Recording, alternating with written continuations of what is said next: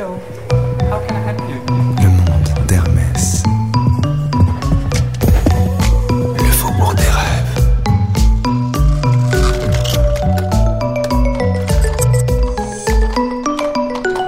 Aujourd'hui, on parle généalogie, podomètre et radiomoquette. Épisode 1. Pierre-Alexis Dumas, directeur artistique.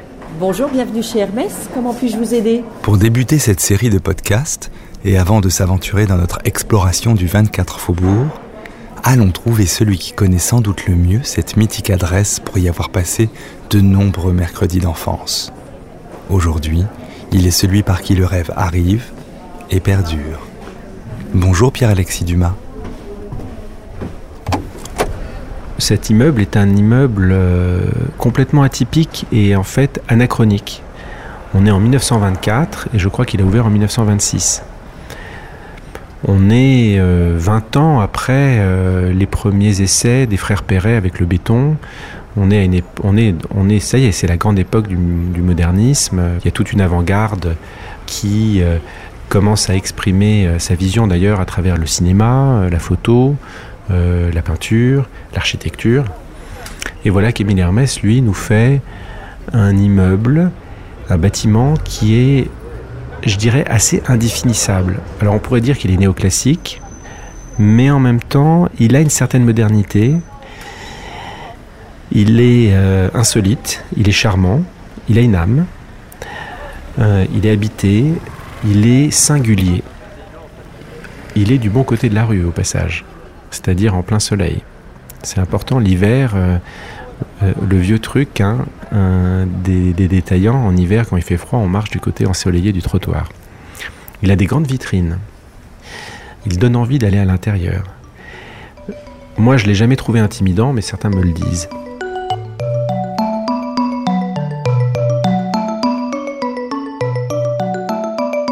Le monde d'Hermès. L'image que je préfère du faubourg, en fait, c'est celui de, de l'étrave d'un navire. J'aime l'idée de la maison Hermès comme un vaisseau, un vaisseau incroyable qui traverse à la fois le temps et l'espace. J'ai besoin d'ailleurs régulièrement de parcourir le faubourg, d'aller dans le magasin, de monter et descendre les escaliers, de passer dans, les différents bureaux. Je retrouve complètement euh, cette euh, atmosphère. On n'a pas perdu, je trouve, cette culture finalement assez familière et chaleureuse euh, qui fait la sève de la maison Hermès. Alors nous sommes ici dans mon bureau. C'est un espace qui compte beaucoup pour moi parce que euh, j'ai besoin d'être inspiré dans mon travail et j'ai besoin d'être entouré d'objets. Depuis, euh, depuis d'ailleurs mon enfance, je suis un incorrigible accumulateur d'objets.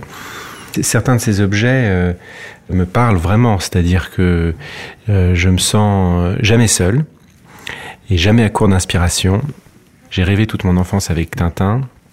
Donc évidemment, j'ai la fusée pour aller sur la Lune. Je l'ai en deux formats. hein. J'ai le, le grand, le, moyen format. Je rêve du grand format qu'on voit dans, certains, dans, le- magasin album là, mais je l'ai pas encore acheté. Et j'ai le petit format sur mon bureau. Donc ça, évidemment, aller dans l'espace avec euh, Hergé, c'est un grand rêve de mon enfance.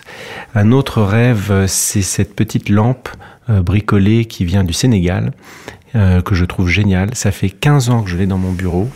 Et voilà, la lumière, euh, c'est vraiment euh, peut-être, je dirais, c'est pas un rêve en soi, c'est le moyen qui permet d'accéder au rêve. Pour moi, le Faubourg, c'est incroyable parce que c'est vraiment l'âme de la maison Hermès. C'est un bâtiment qui a accueilli énormément d'équipes et de fonctions différentes, mais c'est une ruche et ça reste une ruche. C'est bien plus qu'un magasin. C'est le magasin est, une partie de ce bâtiment. Il y a l'ancien bureau d'Émile Hermès, il y a qui est devenu ce qu'on appelle nous le musée, c'est-à-dire la collection Émile Hermès qu'on a étendue sur 400 mètres carrés. Il y a des équipes, il y a les ateliers de commandes spéciales, il y a les ateliers euh, de sellerie, Euh, il y a la terrasse qui était un lieu étonnant qui avait été conçu dès le début par Émile Hermès où euh, on a un jardin suspendu, euh, bien caché, tout en haut du bâtiment, et on se retrouve soudainement à la campagne, même sur euh, 20 mètres carrés, et où de nombreuses personnes sont venues se ressourcer. On a même créé un parfum qui s'appelle Un jardin sur le toit, inspiré par la terrasse de la rue du Faubourg Saint-Honoré.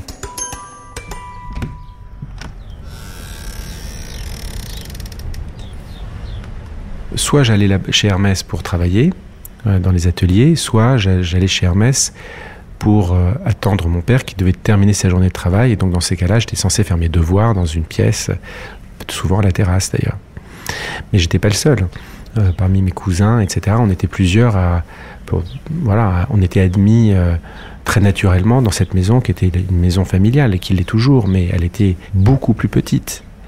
Elle avait la même culture, mais elle était beaucoup plus petite. Et cette concentration euh, d'activités entre le service export, euh, je crois que ça s'appelait comme ça, euh, l'expédition, les ateliers, les, certains métiers, etc., l'atelier des orfèvres, etc., le magasin, cette incroyable diversité euh, d'activités humaines, vraiment comme une ruche, faisait que d'abord cette culture était partagée dans les couloirs et dans les escaliers. Euh, on a souvent parlé de radio moquette comme étant le meilleur moyen de transmission et d'information chez Hermès, mais c'est vrai, c'est-à-dire que tous ces gens-là se croisaient dans les couloirs.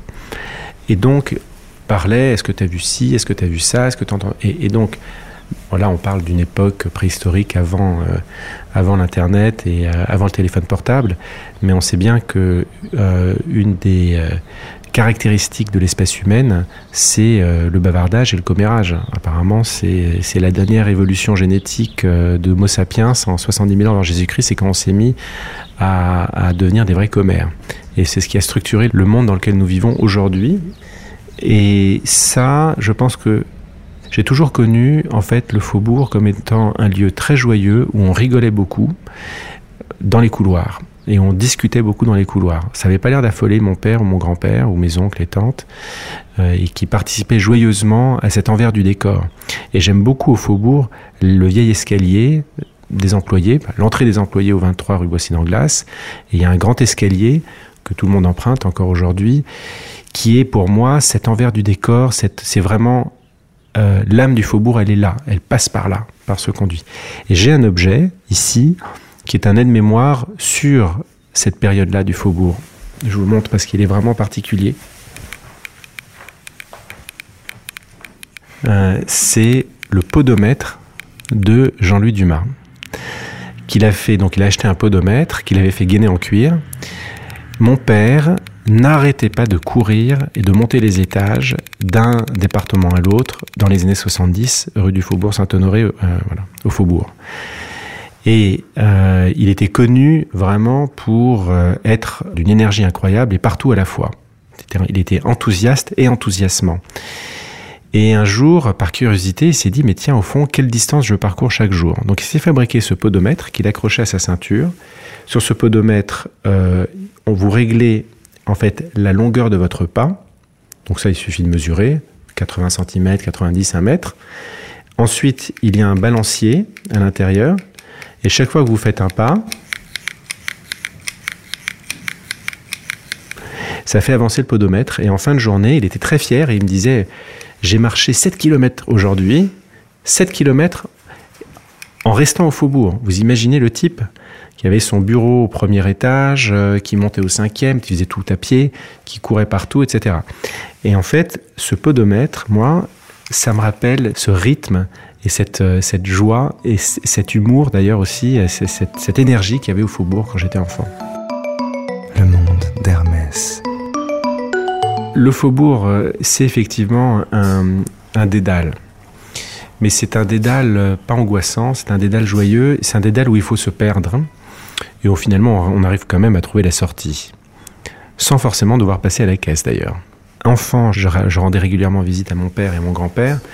Et puis, euh, à 11 ans, jusqu'à l'âge de 16 ans, je venais chez Hermès tous les mercredis après-midi travailler dans les ateliers. Parce que je voulais apprendre à travailler le cuir. J'avais demandé l'autorisation à mon grand-père. Et donc, euh, j'ai bien connu les artisans, bien connu les ateliers.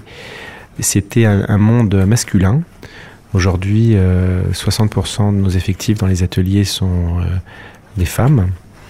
Donc c'est un, métier qui a changé. Euh, les hommes travaillaient en blouse blanche. Ça sentait la colle. Ça sentait aussi un peu le bec benzène, parce qu'on chauffait les outils au gaz. Aujourd'hui, c'est terminé. Hein, Dieu merci, il n'y avait jamais eu d'accident, mais c'était quand même une autre époque. C'était assez à l'étroit. Euh, on est quand même au-dessus d'un grand magasin, sous les toits. Et surtout, et ça, ça m'a vraiment profondément marqué, on écoutait la radio. La radio était toujours dans l'atelier allumé.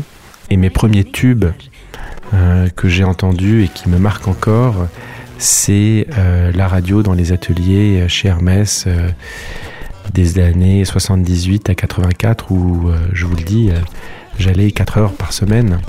C'est beaucoup hein, quand on est enfant.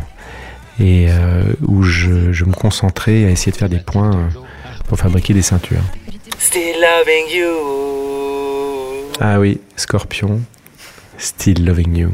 Si, si j'entends ça, j'ai un. Et c'est ma Madeleine de Proust. Je suis plongé dans les ateliers de la maison Hermès rue du Faubourg Saint-Honoré, entre le cuir et, et la colle. Quand on parle de l'histoire de la maison Hermès, on parle beaucoup de Jean-Louis Dumas, on parle beaucoup d'Émile Hermès, et on parle peu d'un homme qui a un sens absolument, un rôle fondamental dans l'histoire de la maison Hermès, c'est Thierry. Thierry Hermès, c'est qui? C'est le fondateur de la maison Hermès. Donc c'est mon arrière, arrière, arrière-grand-père. Thierry Hermès est né à Krefeld en Allemagne. Je crois qu'il était fils d'aubergiste. Il a appris son métier là-bas, je ne sais pas comment. Mais une chose est sûre, il avait un rêve. Et son rêve, c'était d'aller, de monter à Paris. Et c'est drôle, un homme qui a consacré sa vie aux chevaux est parti à pied. Ça fait une trotte quand même. Et il est allé euh, jeune, seul, avec peut-être un peu d'argent, pour pratiquer son travail à Paris, pour aller à Paris. C'est pas un choix anodin. C'est pas juste, c'est pas Londres ou Hambourg. C'est, c'est Paris, euh, ville des Lumières. Le faubourg est né vraiment d'une succession de, de, rêves et d'intuitions fortes et de désirs des différentes personnes qui dirigeaient la maison Hermès à différentes époques. Tout d'abord, euh, Charles-Émile Hermès, qui est le fils de Thierry le fondateur, lui euh, travaille avec son père Rubas du Rempart. Ils étaient peut-être un peu à l'étroit et ils étaient fournisseurs de carrossiers, donc ils ne vendaient pas au détail.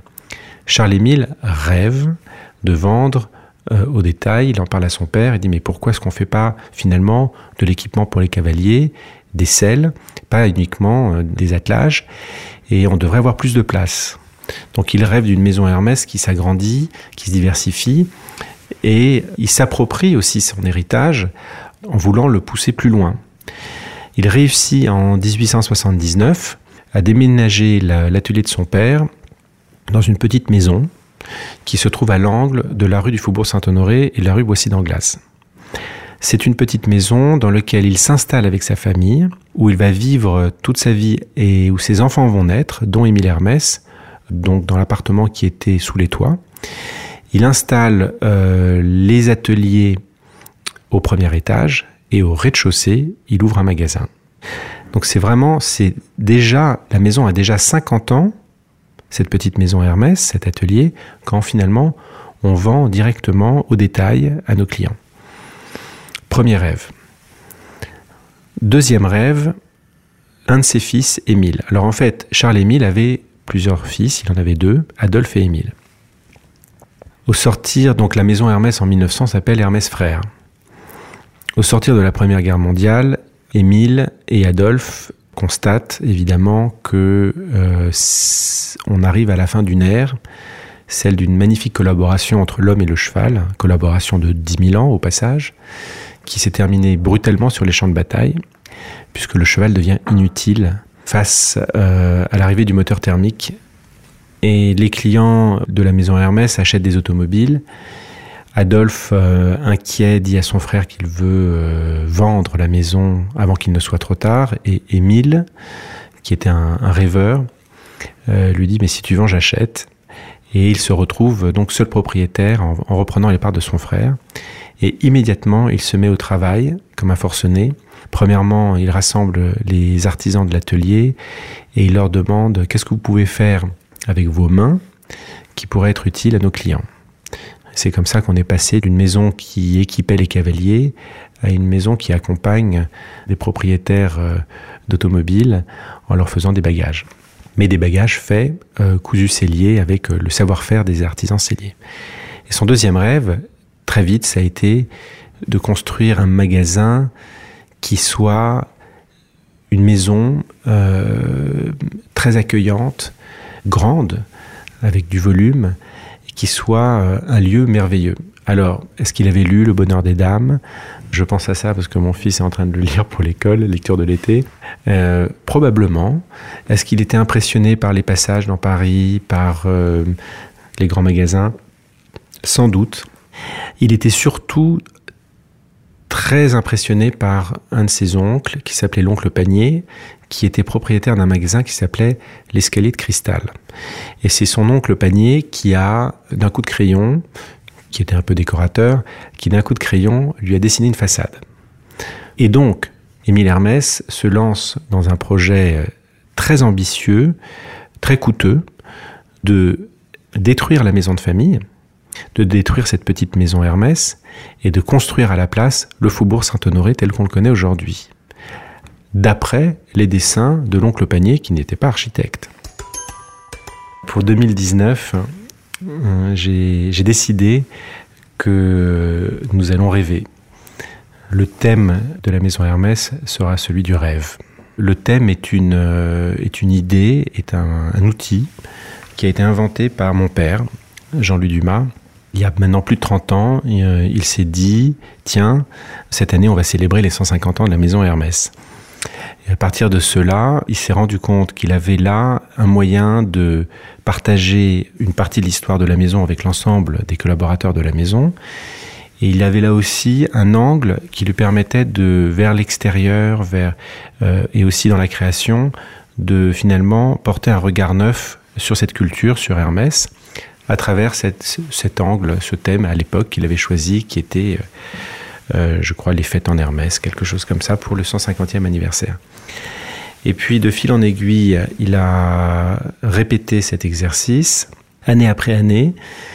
C'est devenu à la fois subjectif, c'est-à-dire que c'était sa vision d'Hermès, et en même temps collectif, parce que à travers ce prisme du thème, alors que la maison s'agrandissait d'une façon fulgurante, ça lui permettait, en quelque sorte, d'inclure, d'intégrer l'ensemble des hommes et des femmes qui, travaillaient dans la maison dans cette vision d'Hermès qu'il était en train de bâtir. J'ai eu la chance de travailler euh, avec Jean-Louis Dumas comme directeur artistique délégué à ses côtés de 2003 à 2005. Il a arrêté de travailler en 2005. Et juste avant qu'il arrête de travailler pour des raisons de santé, il préparait l'année du fleuve, qui était son dernier thème, et il m'a dit, ben, le prochain, c'est toi. Le thème a été pour moi une façon de parler à tout le monde, une façon aussi pour moi de me ressourcer, pour moi de réfléchir à nouveau à la maison, Hermès, à cette culture, et de rentrer, de vraiment descendre au fond du sujet et d'en ressortir avec une pépite, avec un diamant que je peux vraiment partager avec les autres. Je ne sais pas pour vous, mais en tant que grand rêveur, ça m'inspire beaucoup ce thème. Et comme je suis du genre partageur, je vous propose de venir le chercher avec moi. Je vous donne donc rendez-vous devant le 24 Faubourg Saint-Honoré. Vous venez?